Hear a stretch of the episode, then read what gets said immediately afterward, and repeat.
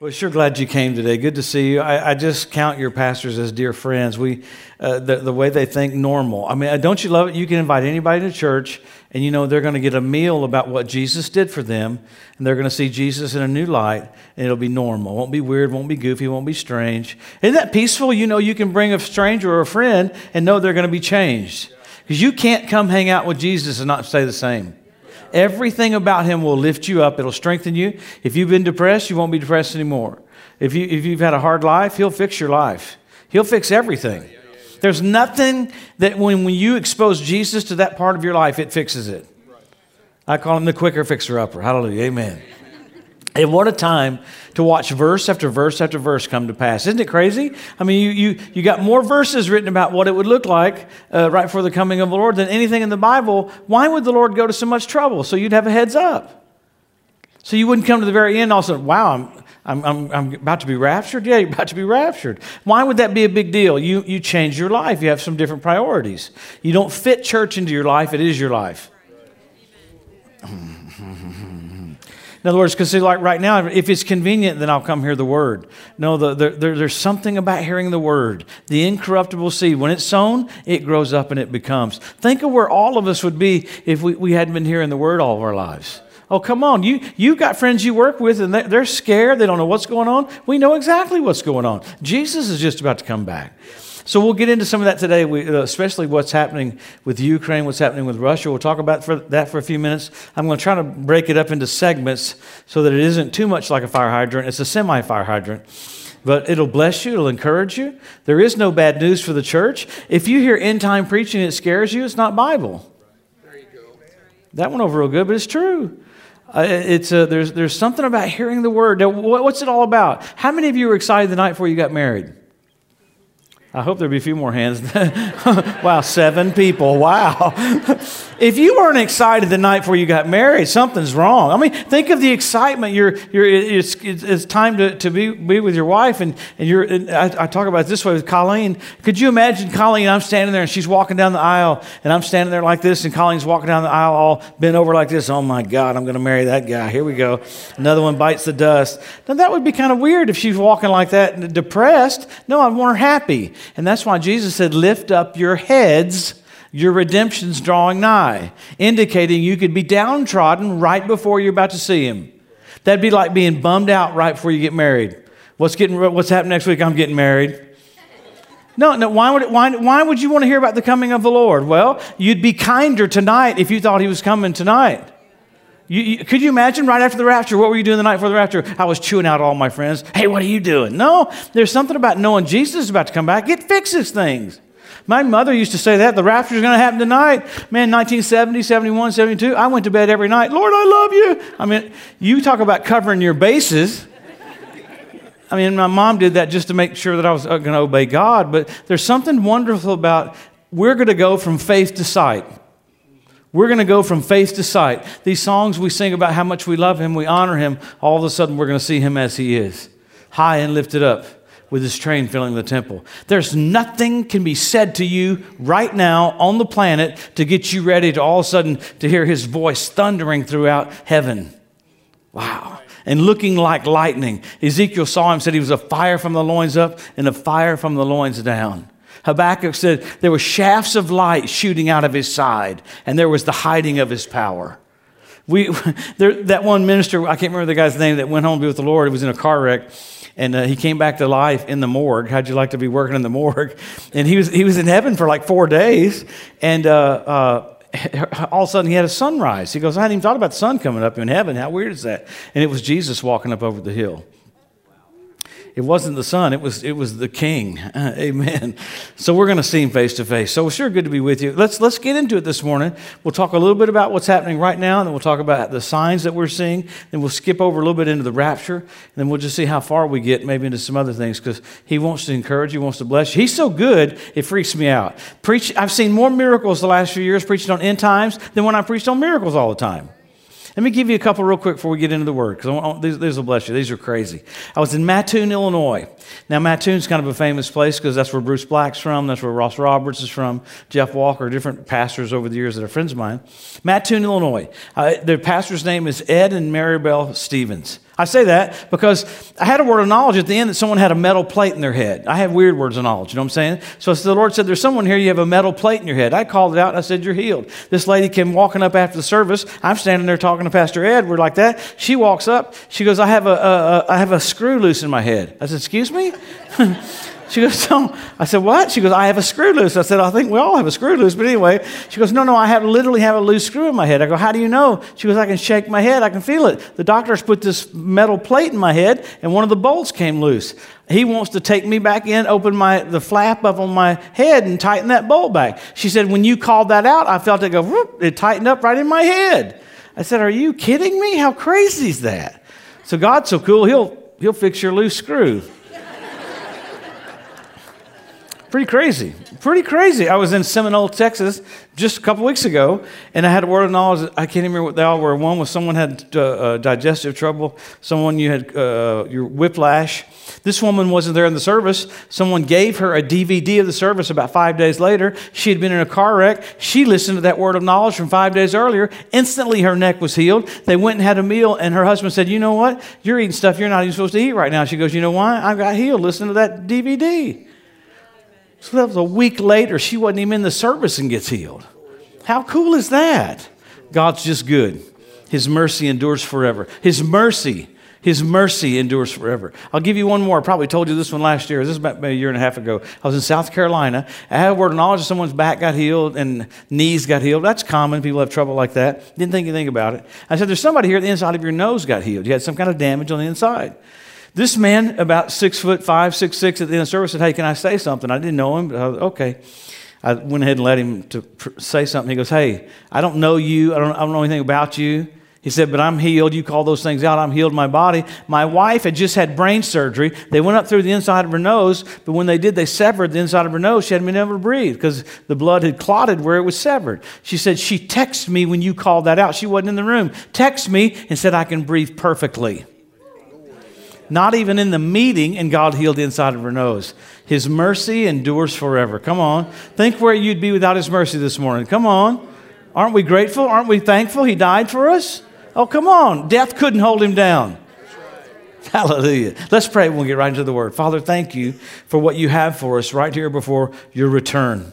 We thank you for the events that are happening right now that, that shape up the different signs that are in the Bible that show us we're about to see Jesus. Help us make adjustments, help us make changes, help us accelerate. As we see the finish line, Father, we will run faster. I thank you for blessing every household, every person that came this morning. We thank you for it, Lord. We, we, we magnify you, Jesus. We lift you up, Jesus. We honor you, Jesus. We're amazed that you gave your life for us.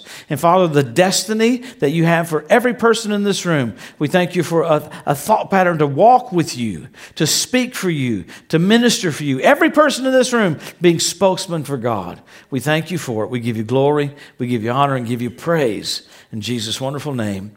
And everybody said, Amen. You know, let's talk a little bit about what's kind of going on right now. As you open your Bibles there, go to Luke 21. Uh, it's really amazing to hear pe- different people say different things like what's going on right now.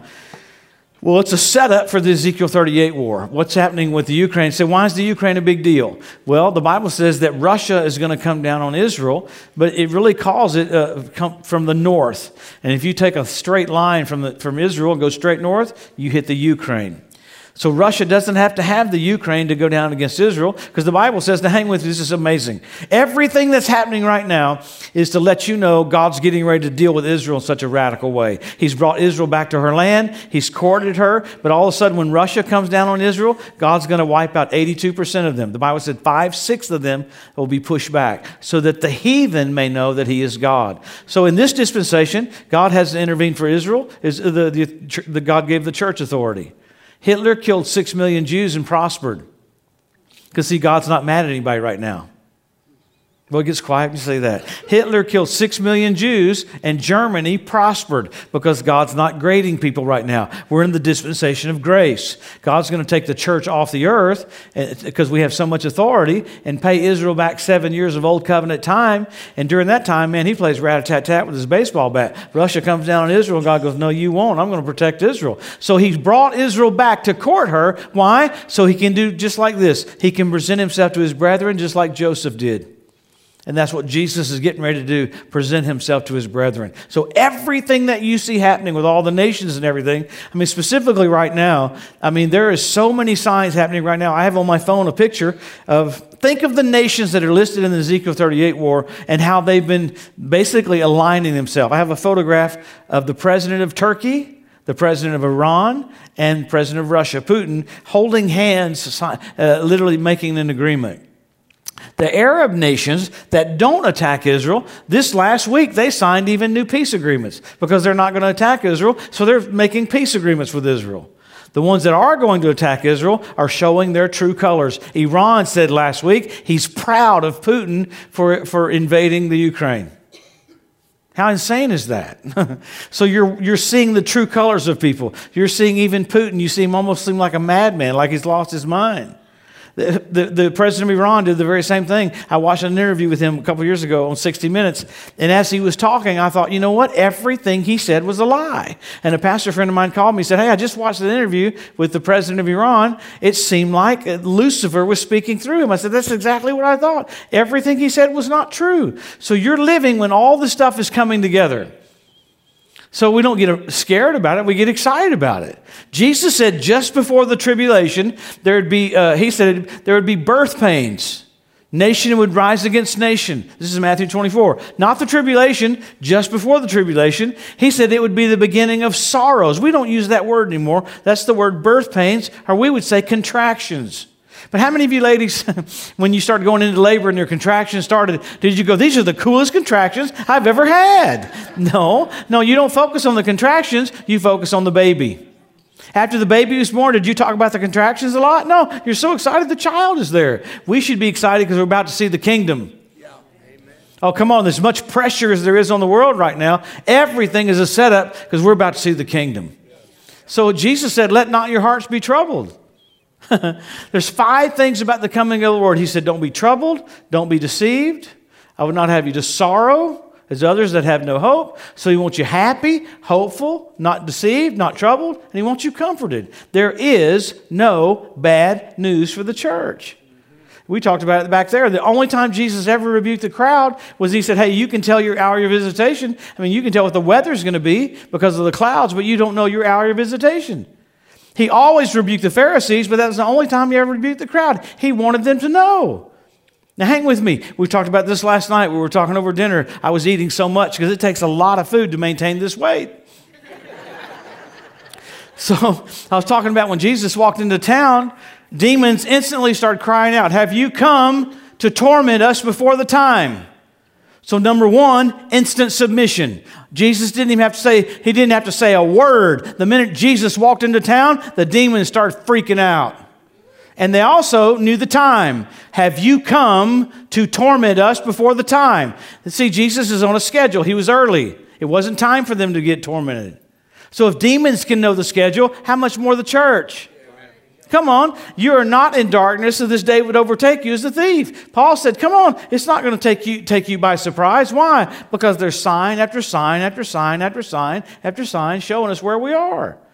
I have a book coming out, I believe it's in May, on end times. There's 80 some odd signs in the book showing you where you are. One of the couple of the publishers, he, he, he didn't really believe in all this stuff, and he went through this stuff, and he goes, he goes, I can't believe this. There's because they have to fact fact check every single sign that you get into, and have to put all this stuff with it. And he goes, Oh my God! After about 35, up into 45, into 55, I, I turned into a believer because I can't argue with how flawless these are that show us that Jesus is about to come back to the earth. Wow. It preaches to us. Why would we want to hear that? So we accelerate. Tell, I hear people go, Well, you don't need to preach on the coming of the Lord. Tell a quarterback at the last couple minutes of a football game, don't show me the play clock. What happens if you don't see the play clock? The time runs out and you haven't got your plays in. So time is running out right now. And as you see the play clock, you go, I got to make some changes. I'm about to see the king.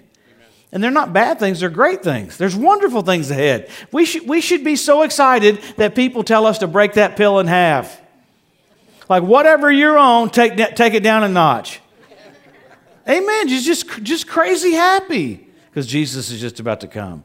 So, all the things that are happening right now with the Ukraine, as horrible as that is, it's kind of in the cards getting ready for Russia to come down on Israel. And that's called the Ezekiel 38 war. The main players of that are Russia, Iran, and Turkey. Those are the main players. And you see the, the alliance that they have gotten together right now because the, the, them going in, Russia going into the Ukraine is not Ezekiel 38. It's a precursor to Ezekiel 38.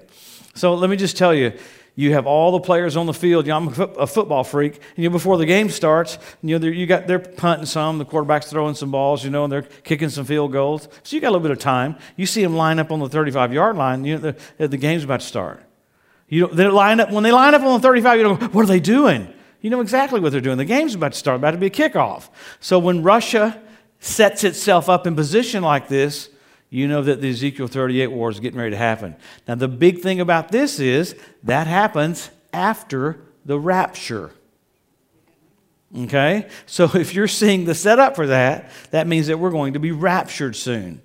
Okay? Why does that happen after the rapture? In this dispensation, God doesn't intervene.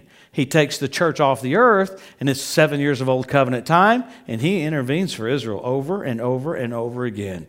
Wow. So, whether we're comfortable with it or not, you're about to leave the planet. Wow. I guess I'll go preach in the foyer. Here we go. Okay, so what's, what the deal is, is uh, Jesus is ready to come. Good to see you. Bless you. I'll come find somebody who wants to hear the message. I'll go out here. Anybody out here in the foyer want to hear? Nope, don't want to hear out here? Right, you should come on in here. We're having church. Good to see you guys. Bless you. What are you doing with that? No, just kidding. Come on. No, you know, there, there should be such an excitement, such a joy, such a strength, such a boldness that comes with knowing Jesus is about to come. Not wondering, not sensing. And let's, let's look at it. This will show us how we can know this. Because let me just say something, don't get mad at me. Every time you get bold about saying you can tell when the Lord's coming back, it freaks people out. Just, okay, that'd be like saying, I have no idea when I'm going to get to Des Moines. You're on the freeway. I just can't tell when I'm going to get there. The signs show you how many miles you are from Des Moines to show you how close you are. The signs don't freak you out, they bring you peace. I'm headed toward Des Moines. You don't go, oh my God, it's horrible. The sign showed me I'm almost to Des Moines. No, it's your destination's coming in front of you, and you know you're getting closer and closer. That's what the signs are for. Not to scare you, not to freak you out, but to bring you peace. So go to Luke 21. Grab your Bibles. Go to Luke 21, and we'll start with verse 24. It's page 108 if you got a Bible like mine. So let's start with verse 24 of Luke 21. They'll fall by the edge of the sword, and they'll be led away captive unto all nations. And Jerusalem shall be trodden out of the Gentiles until the times of the Gentiles are fulfilled. Man, there's so much said right there, it freaks me out. Jesus basically tied timing to a city being won back. And we know it. Uh, when Jerusalem was won back, Jesus said, Hey, when you see that, uh, the times of the Gentiles is pretty much up. That's a pretty big deal. We, we've talked about the Six Day War over and over here at the church. In 1967, what happened? It was called the Six Day War. Israel was surrounded uh, by Libya, by Syria, uh, by Egypt, and, and Israel won the war. It's a miracle. Six Day War. We're at the end of six days of human history. You talk about uh, miraculous, how all those, if you get into Googling against all odds, you can see uh, the different things that happened that show what a miracle was that they got Jerusalem back. It's a huge deal. Everything revolves around Jerusalem. If you live west of Jerusalem, you read left to right. If you live east of Jerusalem, you read right to left. You can go to the old city part of Jerusalem, and the devil's so stupid, he puts a mosque everywhere Jesus did something cool. Okay? There's a mosque right there. What happened right there? That's where Jesus was raised from the dead. There's a mosque over here. What happened right there? That's where the Mount of Ascension is. There's a mosque over here. What happened right there? That's where Jesus was beaten. The devil's so stupid, he thinks he can cover it up. All he did was give you a tour guide. You can go to the Temple Mount and the Dome of the Rock on the Temple Mount. It says in Arabic, there is no Son of God, there is no Son of God, there is no Son of God. Why? There is a Son of God. His name's Jesus. And he gave his life for us, and God raised him from the dead. Hallelujah. So the Six Day War, I don't have time to get into all of it, but I've told you the story, the, my favorite one. There's t- tons of them. My favorite one is the Egyptian army barreling down on Israel. 88 Egyptian tanks coming toward Israel. One Israeli cook said, You know what? If I'm going to die, I'm going to go out in a blaze of glory. This one uh, uh, uh, Israeli cook climbs into a tank, figures out how to load shells into the turret. I mean, just instantly, he doesn't know how to do this. He gets into the tank, starts firing shells at 88 Egyptian tanks. Next thing you know, the Egyptian commander came out with a white flag. He said, I'm here to surrender to the highest ranking officer. The Israeli cook said, Highest ranking officer, it's just me. He said, Oh, no, it's not just you. The whole countryside was filled with tanks with men dressed in white. You've been shelling us all night, and we can't take it anymore. So a miracle happened. Jerusalem was won back. So Jesus is, is hel- helping us by showing us something in the natural that helps us know the timing. So it's not ethereal, it's not weird, it's not goofy. A city's won back, Jerusalem. And boy, you can see it coming right now. Jerusalem being a cup of trembling for all nations. Everybody wants to take Jerusalem away from Israel and make it an international city that doesn't belong to the Jews. That's what everything's going to be about all the way up to the tribulation. Take Jerusalem away from Israel. Okay, our, oh man, I can't live to get into all this, but there's so much you can get into. Our Supreme Court a few years ago, you ready for this? The United States Supreme Court passed a motion and a law. First, it was same sex marriage. Same day they did same sex marriage. Same day, they passed a law that if you're born in Jerusalem, you don't have Israel on your passport. And my, one of my buddies that's born in Jerusalem, he says, Well, well what, what, what do I put on my passport? I'm an Israeli. That'd be like saying if you're born in Washington, D.C., you're not an American. Now, see how insane that is? Because, see, the Bible says the Antichrist will do things, he'll try to change dates and times and history. The Palestinians this last year said that Big Ben in London belongs to them. That's insane. Turkey's President Erdogan said the Temple Mount in Jerusalem belongs to Turkey. He said, I'll call on all of Islam, we'll ascend to the Temple Mount and take the Temple Mount from the Jews. That's insane. So, see, that mentality is coming on the scene right now. It's just uh, uh, that they believe a lie because that's the Antichrist's mentality. And you know what Jesus said about Lucifer? The truth's never been in him. He was a liar from the beginning. So you're watching that spirit come to the forefront. And we'll get to a little bit of stuff about the Antichrist here in just a little bit, but it's so neat that Jesus is going to make it so easy for us. Now, watch down at verse 29. Watch him make it super, super clear how close we are. Verse 29. He said, Look at the fig tree, verse 29. He said, Look at the fig tree, that's the nation of Israel, and all the trees, the prophetic nations around it. When they now shoot forth their bud, you see and know of your own selves that summer or harvest is nigh at hand. I like verse 31. He's pretty bold about this. Likewise, in the same manner, in other words, in the same manner, just as bold as you are when the trees begin to bud, watch what he says here. When you see these things, what things? Israel made a nation, Jerusalem won back. When you see these things come to pass, know. Circle the word know there in your Bible. No. He's not telling us this to wonder. He's not telling us this to sense. He said, when you see these things come to pass, know. Know what? Know that the kingdom of God is nigh at hand. Well, that's cool. That's cool to know that it's nigh at hand. But look at the next verse. He, he even gets even bolder. Not just nigh at hand. Look at verse 32. Verily, verily, I say unto you, this generation what generation?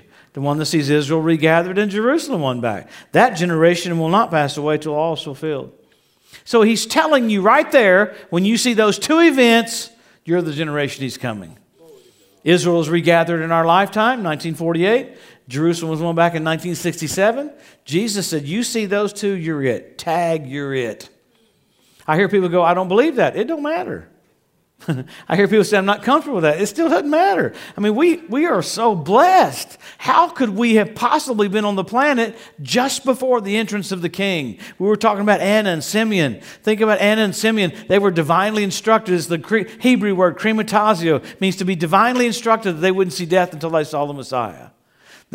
Anna and Simeon kept going into the temple, waiting to see Jesus. You talk about an opportunity to get bummed out. You go in the temple, no Jesus. Go in the next day, no Jesus. Go the next day, no Jesus. It doesn't even say how long they did it. It, it implies they did it for years. There came a day, though, Mary and Joseph came walking in, and there's Jesus right there. And, and, and, and Simeon began to prophesy. The Holy Ghost came on him and talking about the Redeemer of Israel and Redeemer for the world. Right there, the King of Kings and the Lord of Lords making entrance into the earth, putting on flesh that he would be beaten for us and die for us, that he would redeem us forever. Why? He's just about to come back. Hallelujah. So if they could have revelation, think you and I how we can have revelation. Because now, now, don't get mad at me. It gets people mad when you tell them you can tell when the Lord's coming back. Okay, so those two main signs are pretty big, but let's run through some of the others because I want to get some more, get a little further today. Let's let's talk about some of the other signs that are so blatant. They're, they're pretty crazy. You got the Hebrew language restored because God said, just before the coming of the Messiah, I'll restore to them a pure language. 120 years ago, no one spoke Hebrew. Now the whole nation speaks Hebrew. Google it. Nobody speaking Hittite, nobody speaking Amorite, nobody speaking Canaanite, but you can hear them speaking Hebrew. I can't even do it, but I could try. Perfect Hebrew. Eliahud ben Yehuda said, You know, we ought to be speaking Hebrew here. And the language was restored. You got the Ethiopian Jews brought back. Wow, 18,000 airlifted in one day. C 130s went down into Ethiopia and brought, brought them out. It's the only time ever that on the manifest of the plane it said 180 passengers, and when they landed, there was 187. Seven babies were born on the airplane. Chuck Roberts on CNN Headline News said an Exodus that eclipses the book of Exodus. Listen, when CNN goes to preaching about what the Lord's doing, you better lift up your heads. The Lord's coming back. Come on. Seriously, he said in Exodus that eclipses the book of Exodus. Read it. The book of Exodus was a pretty good Exodus. I mean, hello, the waters of the sea were congealed. They walked over on dry ground. And I like what the other brother used to tell Brother Hagin. Well, they just found out that the water was only ankle deep. It was even more of a miracle if the whole army drowned in ankle deep water anything to try to discredit the Bible. So you have all these tangible signs. I mean, you have the revival of the Roman Empire, you, you have the United States of Europe, the platform for the Antichrist. Google it today. Look at their Capitol building in Strasbourg, France. France is a big deal. We'll get to Macron here in a minute, but France is a big deal. Okay, the Capitol building is not similar to the Tower of Babel, it's identical to the Tower of Babel. It's that system. The art out in front of the building is a molecule of iron because Daniel saw iron and clay. The, the interior of it is just like all these markings from Nebuchadnezzar. It's that system that says we don't need God, we'll be our own gods. You should read their manifest. It's Lucifer. So that's happening right before our eyes. Their money has the woman from the book of Revelation on their money. It's crazy. Now, we'll get to Macron for a minute. This is another sign because there's so many other cool signs. The president of France right now, his name is Emmanuel Macron. Emmanuel means God with us. Macron means the mark. He's part Assyrian, part Jew. He went into Lebanon a few months ago, kind of as a savior trying to bring peace. Went into Baghdad, Iraq, as a savior trying to bring peace. Last week, he took up for Israel because all these human rights organizations are trying to say that there's been all these, that Israel's doing things wrong and calling Israel an apartheid state. This guy came to Israel's uh, uh, uh, defense. He even looks like the guy in the Left Behind series that plays the Antichrist. I'm not saying he's the Antichrist, but if he's not, he missed a wonderful opportunity. Praise the Lord. So, but we won't know him until we are gone. I mean, we, he's not revealed until we leave, but he's sure doing a pretty good job as a forerunner or one that's going to be like that. But let's bust through some of all the signs because that's not where I wanted to stay this morning. I want to keep moving into some more stuff this morning. So hang with me. So you have all that stuff. Jerusalem won back. Israel made a nation. Language restored. Ethiopian Jews brought back. You got the fertility of the land of Israel. 120 years ago, Mark Twain was there. He said, The land is so desolate it won't support life. Yet Israel produces 90% of the fruit for all of Europe. What if you ate a pear this morning, made in New Jersey? Ate an apple, made in New Jersey. Wow. Uh, ate a banana, made in New Jersey. What's up with New Jersey? Israel's the size of New Jersey, yet it produces 90% of the fruit for all of Europe. It overproduces. Hallelujah. You could get into all stuff about that. They found more oil in the Golan Heights than all of Saudi Arabia put together. God just says, Look, I'll take care of my people. Don't worry. Hallelujah. So, this is a cool. Let's run through some of the ones that happened just recently. You had foxes show up on the Temple Mount. That's a big deal. That's Lamentations 5:18. You had fish show up in the Dead Sea. Ezekiel prophesied that 2,700 years ago. Six weeks ago, you had in the Dead Sea turned blood red right where Sodom and Gomorrah were. That's kind of crazy. What's even crazier? Guess what day it was on? the Day of Atonement. So you got the Dead Sea where Sodom and Gomorrah was turning blood red, showing you that Jesus even, even covered Sodom and Gomorrah with his blood. That's pretty radical. Good night, everybody. Drive safely. Start the car. I'll be right there. Come on. So you got sign after sign after sign after sign after sign. You have 172 different species of predatory birds that start showing up because the cleanup crew's there now. After the Ezekiel 38 war, God calls on the fowl of the air to come clean the land up. Seven years later, he calls on the fowl of the air to come clean the land up again at the Battle of Armageddon. So you got birds there ready to, to do it. You have the Temple Mount Institute. Their last name means Cohen, means priest. They're ready to start having sacrifices. They have everything ready. They had a sacrifice last year on the edge of the Temple Mount and weren't arrested. You know why they weren't arrested? The year before they were arrested because they're not supposed to do it yet. The, the chief of police got born again. He said, I know you guys are supposed to be doing sacrifices, and let them set up a makeshift altar right there at the edge of the Temple Mount.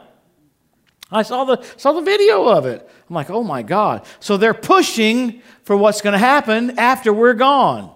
So, okay, if birds can get in position, if fish can get in position, if the Temple Mount Institute can get in position, if all these, if Russia is in position coming into Ukraine, taking over Crimea, all these groups are getting in position. What's the church doing? Is the Lord really coming soon? Is, uh, should I really be doing something exciting? We should, we should be freaking out. We're about to see Jesus. we should be running our race, absolutely not fitting church into our life. It is our life. Because we're busy, everybody's busy. So, right before the coming of the Lord, you want to be. We were talking about scratching that itch. You, you can only buy so many ski boats. You can only buy so many fishing boats. You can only buy so many trips. There's nothing that's going to scratch that itch other than hearing the word the word being taught from your local church does something on the inside of you. It fills a void that you have when you're not hearing the word. You know when you haven't been feeding them on the word, you're weak. Mean, you're distraught. I had a, gosh, I can't believe I'm going to say this. Had a buddy of mine in California. He brought more people to the church out there than anybody ever seen. He brought visitor after visitor after visitor. They'd all get born again. But he'd come to church once every five months. You know what I told him? He's a great guy, great, wonderful guy. He's a good friend of mine. He worked on my old Land Rover. Uh, just everything that went wrong with that Land Rover, he baling wire. We had rubber bands holding everything together on that truck. I'd say, hey, Dave. His name's Dave. I said, Dave, you come to church once every five months. I said, feed a baby once every five months. His growth would be retarded. I said, you're spiritually retarded. Well, that went over real good. I think I'll do Elvis right there. Here we go. Haven't done Elvis in a while. No, no, there's something about hearing the word right before the coming of the Lord. If you're going to run a race, how many of you, well, this will bless you, how many of you would eat carbs before the race? How many runners do you know? Give me some kale so I can finish this race. No, you don't want kale if you're going to be a marathoner. You want some carbs. You need some spiritual strength right now because when you go to work, people aren't telling you, greater is he that's in you than he that's in this world. I'm overfeeding myself the word all the time right now. I think of my mother getting mad and she'd go, You confess the word tonight? No. So would you confess the word? She'd make me confess. I delight myself in the Lord. He calls me to ride on the high places of the earth. I delight myself in the Lord. He gives me desires of my heart. I trust in the Lord with all my heart. Lean not to my own understanding. In all my ways I acknowledge him. He directs my path. In his pathway there is light, there is no darkness at all. Mm, the pathway of the righteous grows brighter and brighter. You speak the word, and the word will come to pass in your life. We're getting ready to exit the planet, go to the reward seat of Christ, marriage supper of the Lamb, and then come back with Jesus and reign on the earth. Now, hang with me. You'll have an oversight in certain areas of the earth, and you'll judge accordingly because you've learned how God thinks according to His Word, not according to your feelings. God's so smart to raise up overseers that don't have to rule by feeling. I feel good, feel bad. No, no. You rule by the character of God and His Word. He's ingenious that he taught a whole generation the word. All right, let's keep going. Let's go a little further. Everybody with me just a little bit? Okay, so we, these are all signs of the second coming. The rapture of the church, we go up to meet the Lord in the air. At the second coming, we bodily come back down with him. You're going to ride on white horses. How cool. I guess during that seven year period, we go to the reward seat of Christ, the marriage supper of the Lamb, and horse flying school. I mean, I, I, couldn't. I mean, just think of someone jumping into a helicopter. You know, you fly airplanes. You know, could you imagine jumping into a helicopter? Oh, hey, how do we do these ailerons? How do we do all this? It'd be kind of weird. You're about to get on a white horse and fly from heaven down to earth. How cool is that going to be? And the brightest light you've ever seen in your entire life is going to be the brightness coming out of the face of Jesus. He's going to be leading the charge. At the second coming, the Bible says the stars don't give their light at all, the, the, they'll fall from heaven, the galaxies unfold and Jesus comes out of heaven, and we're right there behind him. All the inhabitants of the earth are going to hit their knees and say, He is Lord to the glory of God the Father. How wild is that? So we have all these signs. I'm skipping over a bunch of them, but they're sign after sign after sign after sign. Uh, I like the one men will be lovers themselves. We have selfie sticks. I was in Los Angeles last year. I saw a guy with two selfie sticks, almost got hit by a car taking photographs of himself with two selfie sticks, with two cameras. He almost got hit because we're obsessed with taking more photographs of ourselves. How weird is that? I call it the Seinfeld generation. I've talked enough about myself. Now you talk about me. so you're watching all these verses come to pass right in front of our eyes. So there's sign after sign after sign. You can get into all of them. But then you had signals. You had the blood red moons. You had the Bethlehem star. You got the heavens declaring the glory of God. I mean, how crazy is that? So, so you had Pluto come this last week. You got so much stuff that it's hard to even get into all of it. You had the largest galaxy ever found two weeks ago, the largest comet ever found two weeks ago. You have an asteroid that's going to hit in 2029. They named it Wormwood. Why? That a big deal. That's in the Bible. I was preaching in the Ukraine, said the word wormwood, and people gasped. This is 30 years ago. I said, What's the deal with wormwood? It's the word Chernobyl. So the, the, the, NASA said you'll be able to see wormwood in 27 and 28. So on the earth, people will be able to look at it coming two or three years ahead of time, and it's such a wake up call for the earth. So NASA even changed their site for asteroids because there's so many asteroids. Why am I saying that? Because you got you got blood red moons, you got Bethlehem star, you got asteroids, you got wormwood, you have all this stuff along with all the other tangible signs in the Bible.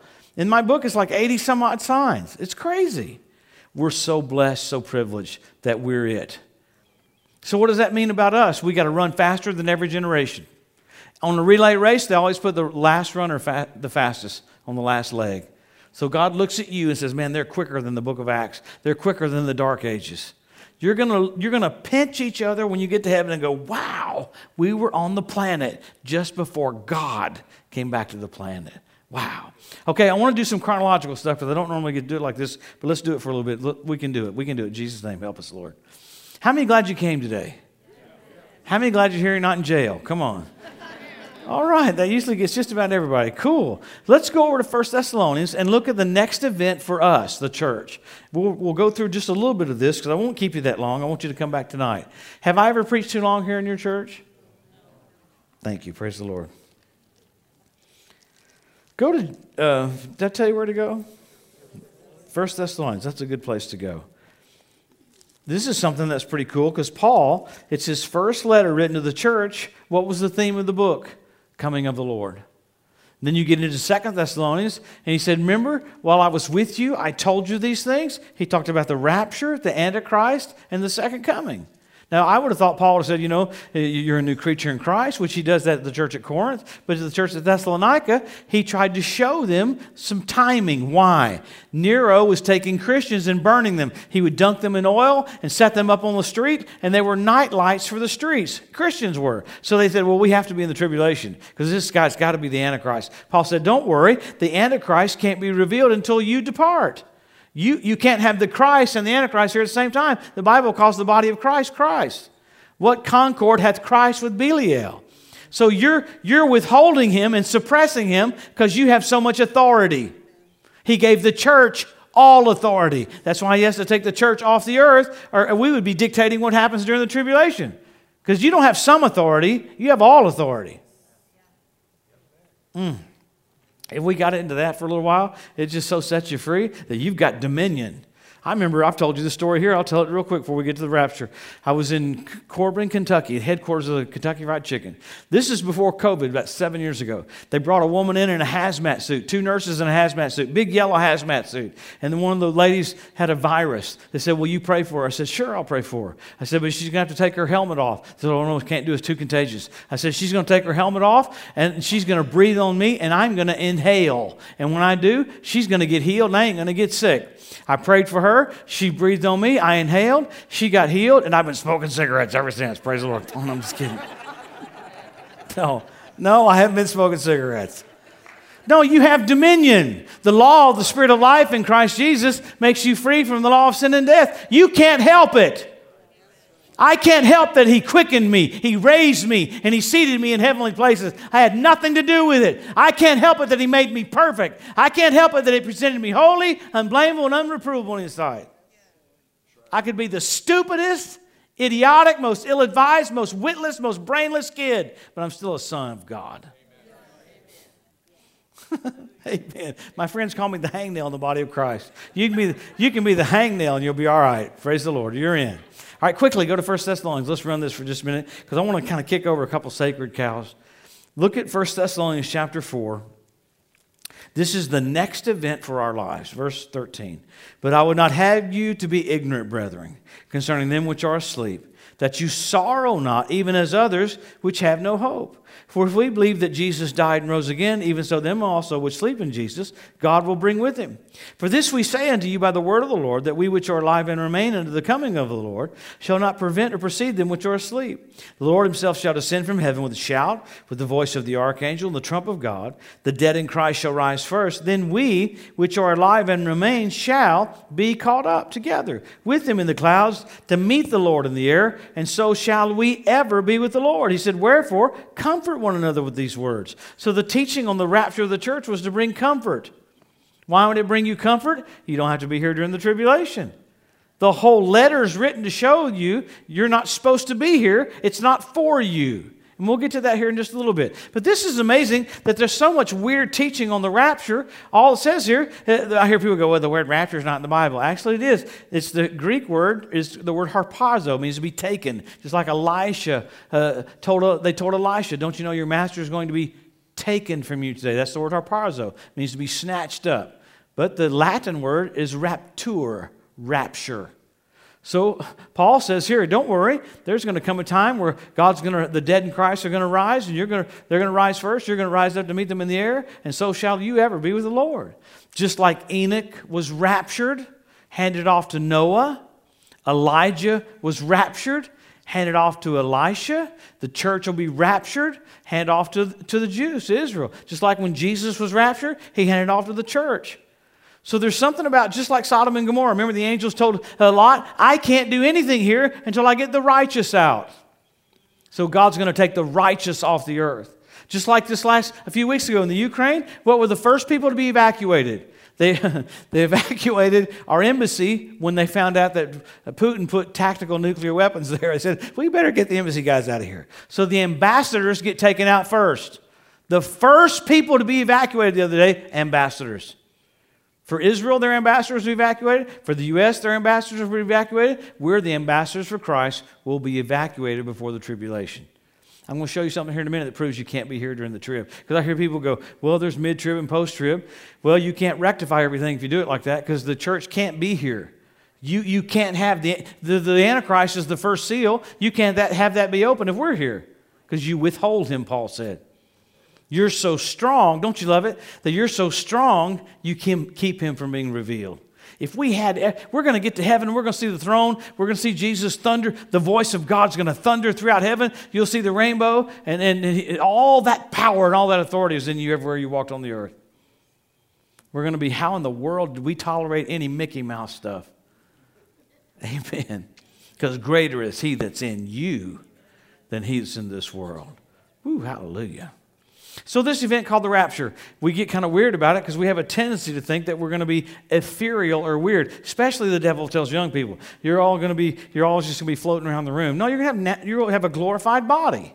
You have a brand new body. Why is this necessary? Remember, there's seraphim in the Old Testament. They're at the throne of God. They're created to be at the throne. They circle the throne. Holy, holy, holy, Lord God Almighty, which was and is and is to come but yet they still have to shield themselves from his glory. They're created to be right there at the throne. They have six wings two wings that cover their face, two wings that cover their feet, two wings they fly with.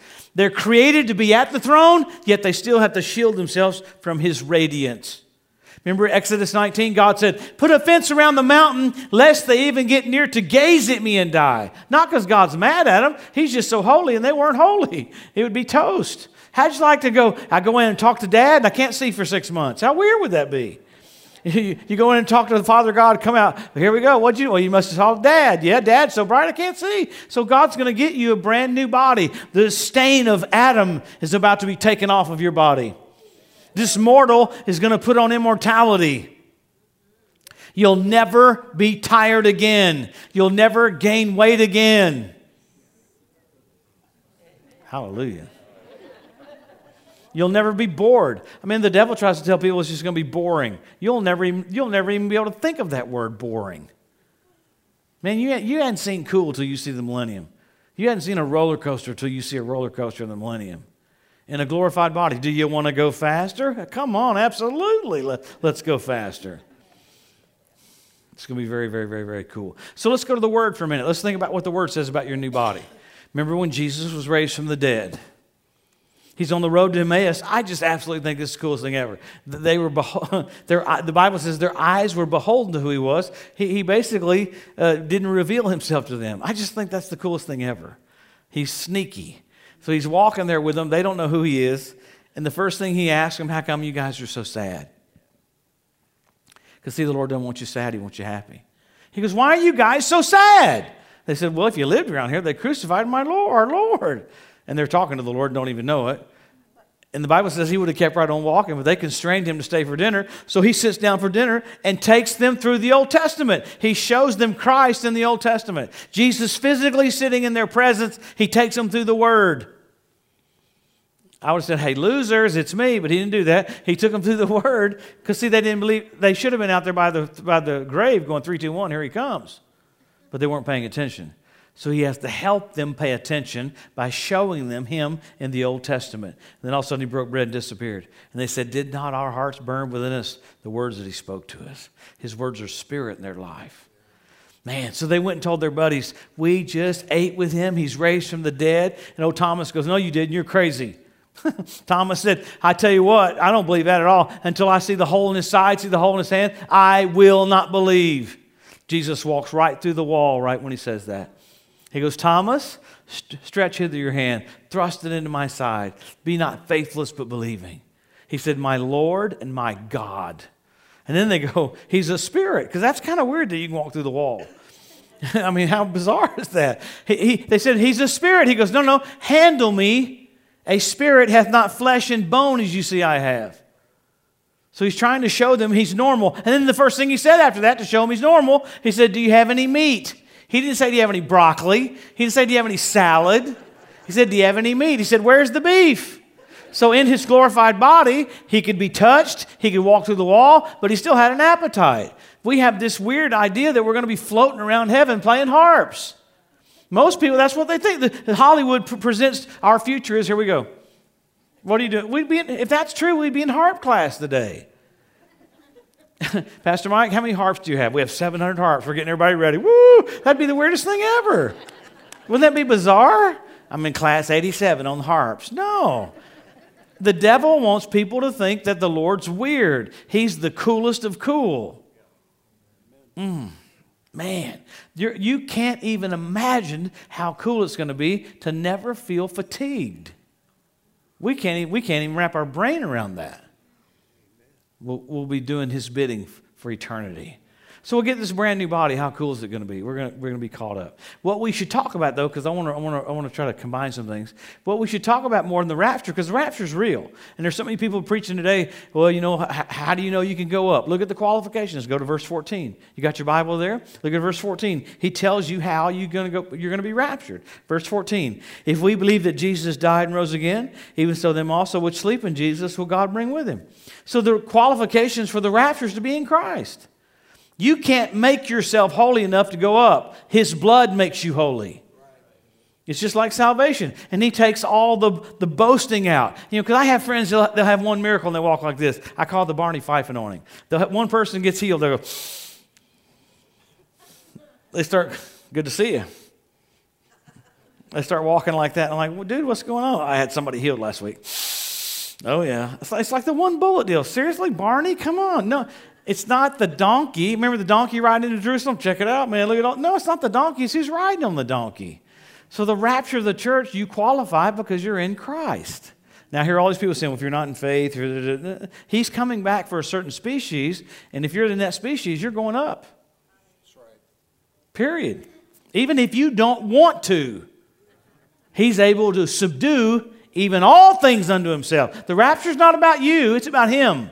He's coming back for his body that he paid for, and he wants his body back.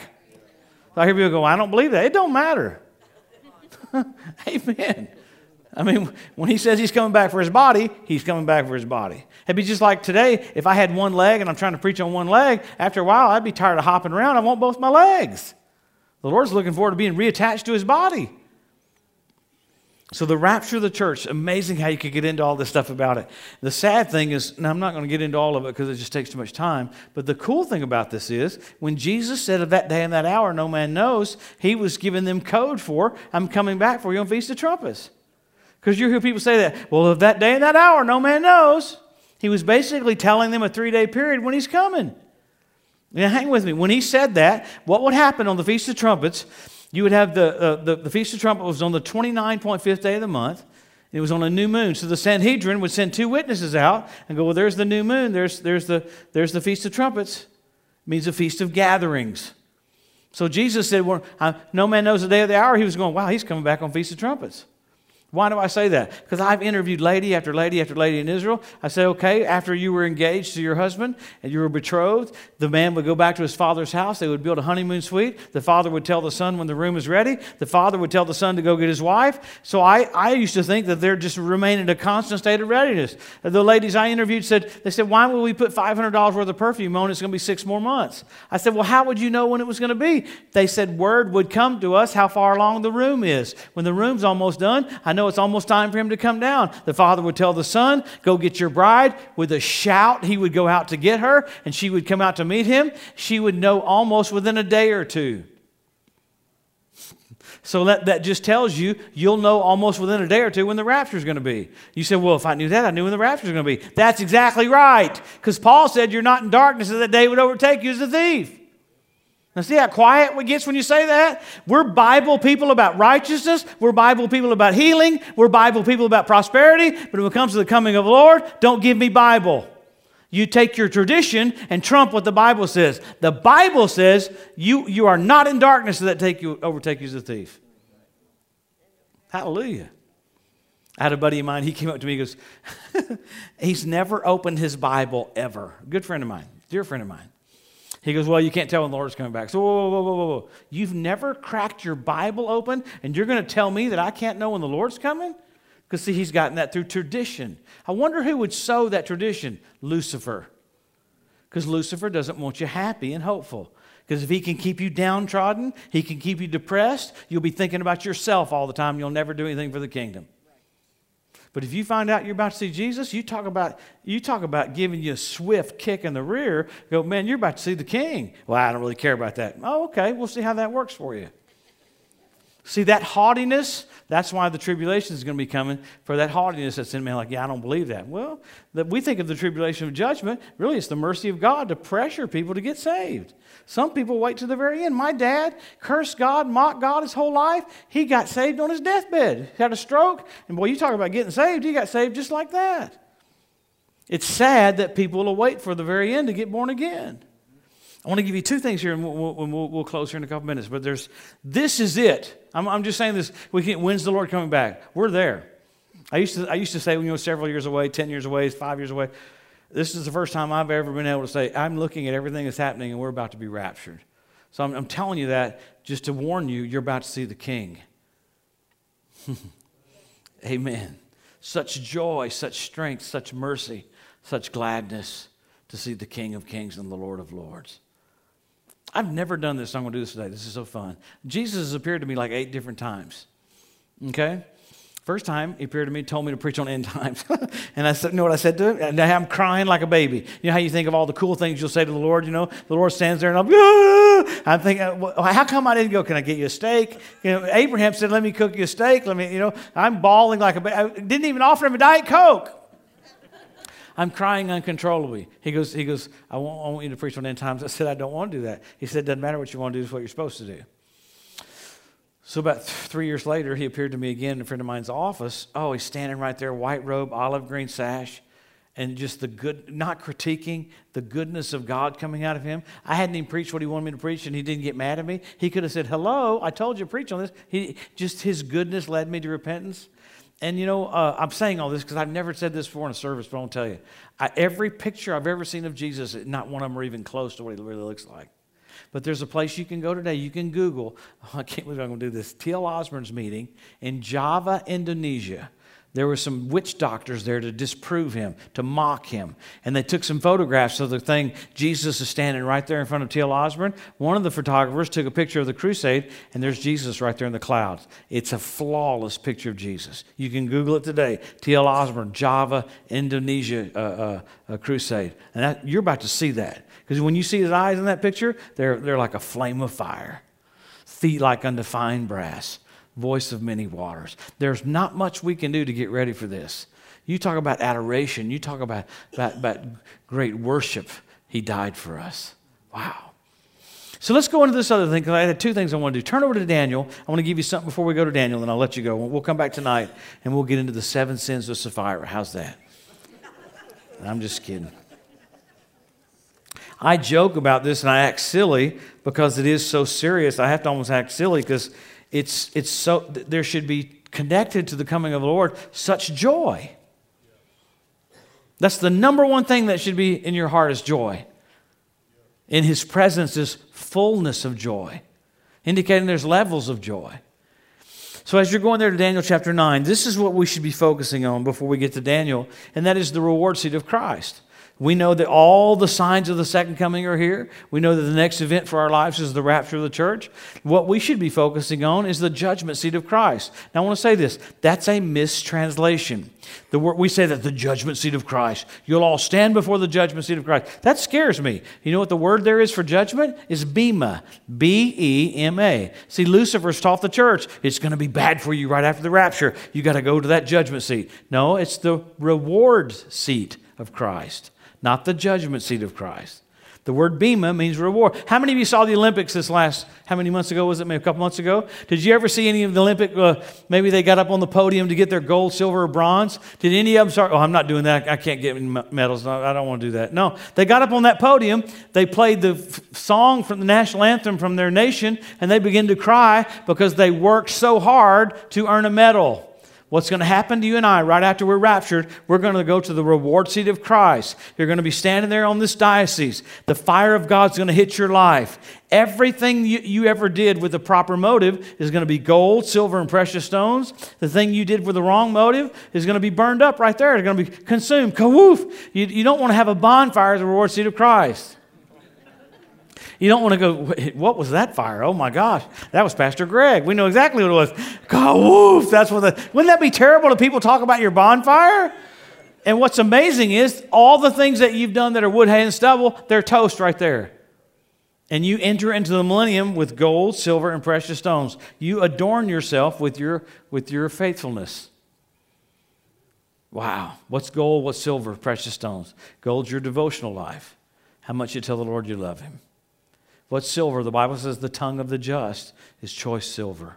Your words either encourage or discourage. Make sure every word comes out of your mouth lifts people up. Now, this is, this is what's getting ready to happen to you. You're not going to be standing there with your wife. You're not going to be standing there with your husband. You're going to be standing there all by yourself. But it's not a scary thing. You'll never suffer humiliation. Jesus was humiliated for you.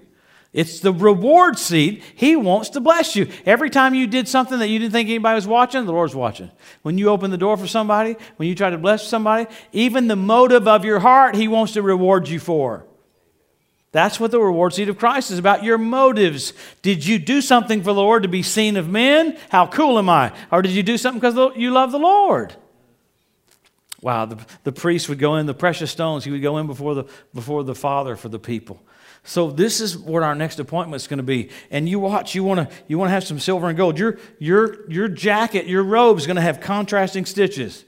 You'll have a stitch right here showing that you went to church on Wednesday nights. You'll have a stitch right here shows you went on Sunday nights. You'll have a thread right there that shows that you were faithful. There'll be a thread right there shows that you did what the Lord told you to do. Your robe will preach for you. During the millennium, you don't have to tell anybody what you did while you're on the earth. They'll look at your robe tell. The, the thing below your robe will show what your vocation was. If you were a plumber, it'll go, oh, watch out, you're a plumber. I can tell by that, by that lining right there. Just like in the military. I've never seen a general walk in and go, I'm a general, check it out. Do you see the stars right here?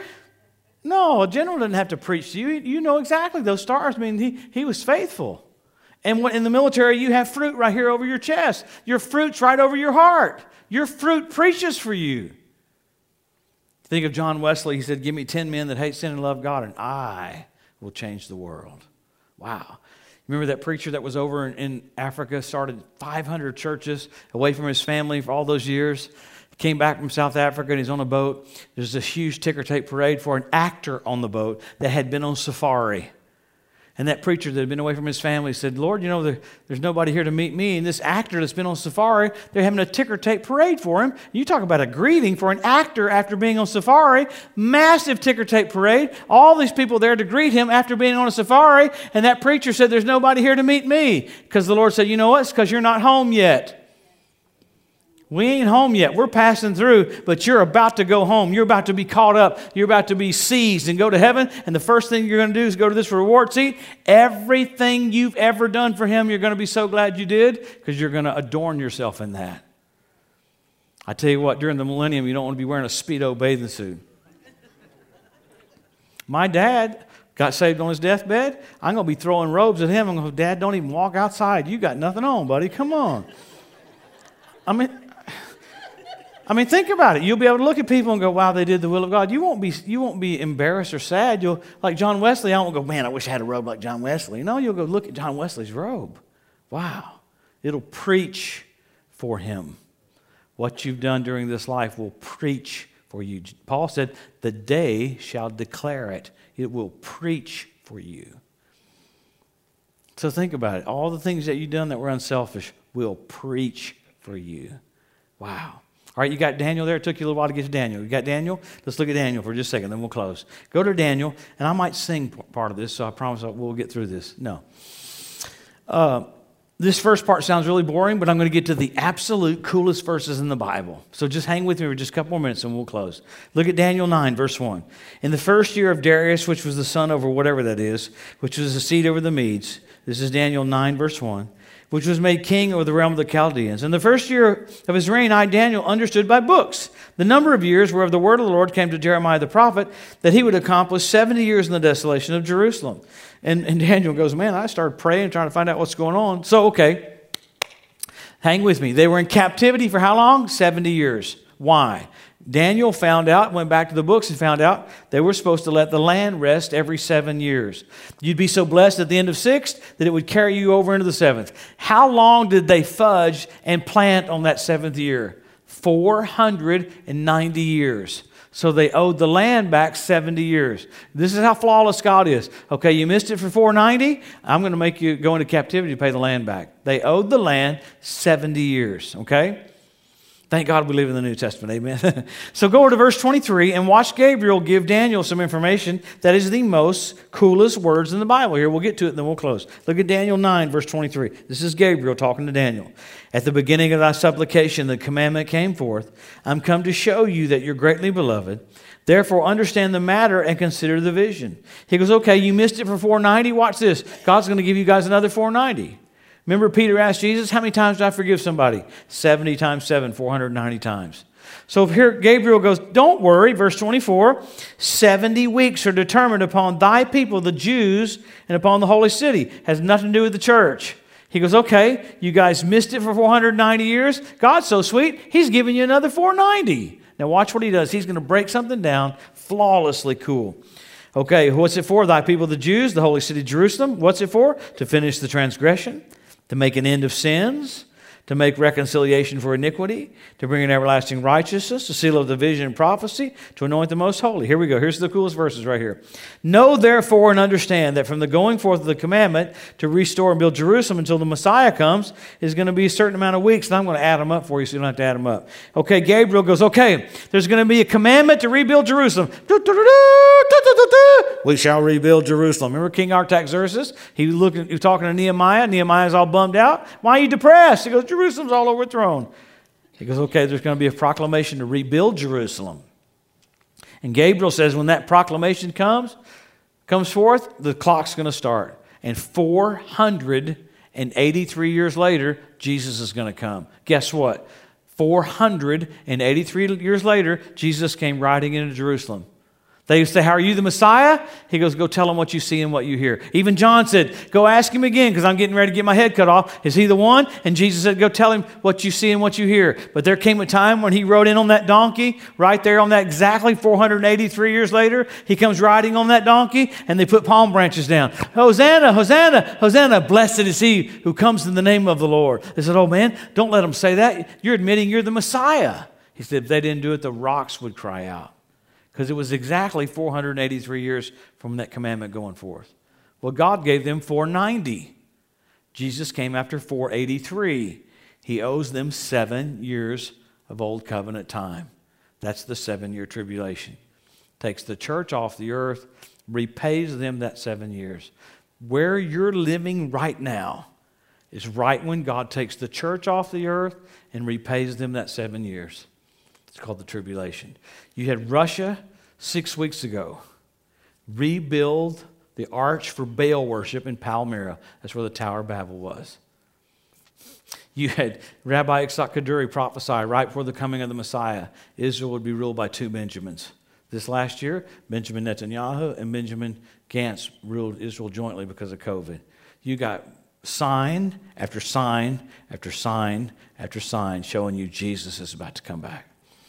He's about to take the church off the earth, repay them those seven years that he owes them. He gave them 490. He came after 483. Who's it for? The Jews. Has nothing to do with the church. So look at the season that you're in in the church, the very end of the church age. So there, everything, you don't want to make it sound so critical, but everything you do, just like in a football game, the first couple minutes of the game, you can drop the ball. But man, the last 30 seconds of the game, you don't want to drop the ball the plays are more crucial. You can feel it, man. I get so mad watching college football when the quarterback's not watching the play clock. I'm like, hello, pay attention to the play clock. I start screaming at the TV. Colleen goes, Colleen goes, You're screaming at the TV. Yes, I'm screaming as loud as I can. Snap the ball. Doesn't do any good, but I'm trying. You know, when Colleen and I got married, now I'm closing right now. Listen to this. When we got married, gosh, we, I can't remember how many bridesmaids she had, but they had a whole day of uh, getting ready, you know, getting their makeup on and getting all set up. So during that day, um, I had my best man bring Colleen a little gift. Uh, uh, that she wanted, you know. So my best man brought her a little gift. One of my best buddies was playing the piano in the backyard so Colleen could hear all the songs that she wants to hear. So the day that we're going to get married, I want it to be special for her. So I get her this gift, have the piano playing. If I think like that, think how the Lord thinks about you. He's got some surprises for us, some wonderful things for us before we leave. And we're about to leave the planet. I'm, I'm not saying that to freak you out. We're about to leave the planet. So, whatever you need to do, witness, talk to your family members. They may think you're crazy. Whatever. Who cares? Go for it. Give them all you can give them. Amen. You're the only Jesus most people ever see. Wow. Let's pray. Father, we thank you for your word. Thank you for your goodness and your mercy. We're amazed at your kindness. How? How could we have such a dad that doesn't have a split personality? It's not bipolar. Your goodness and your mercy endures forever.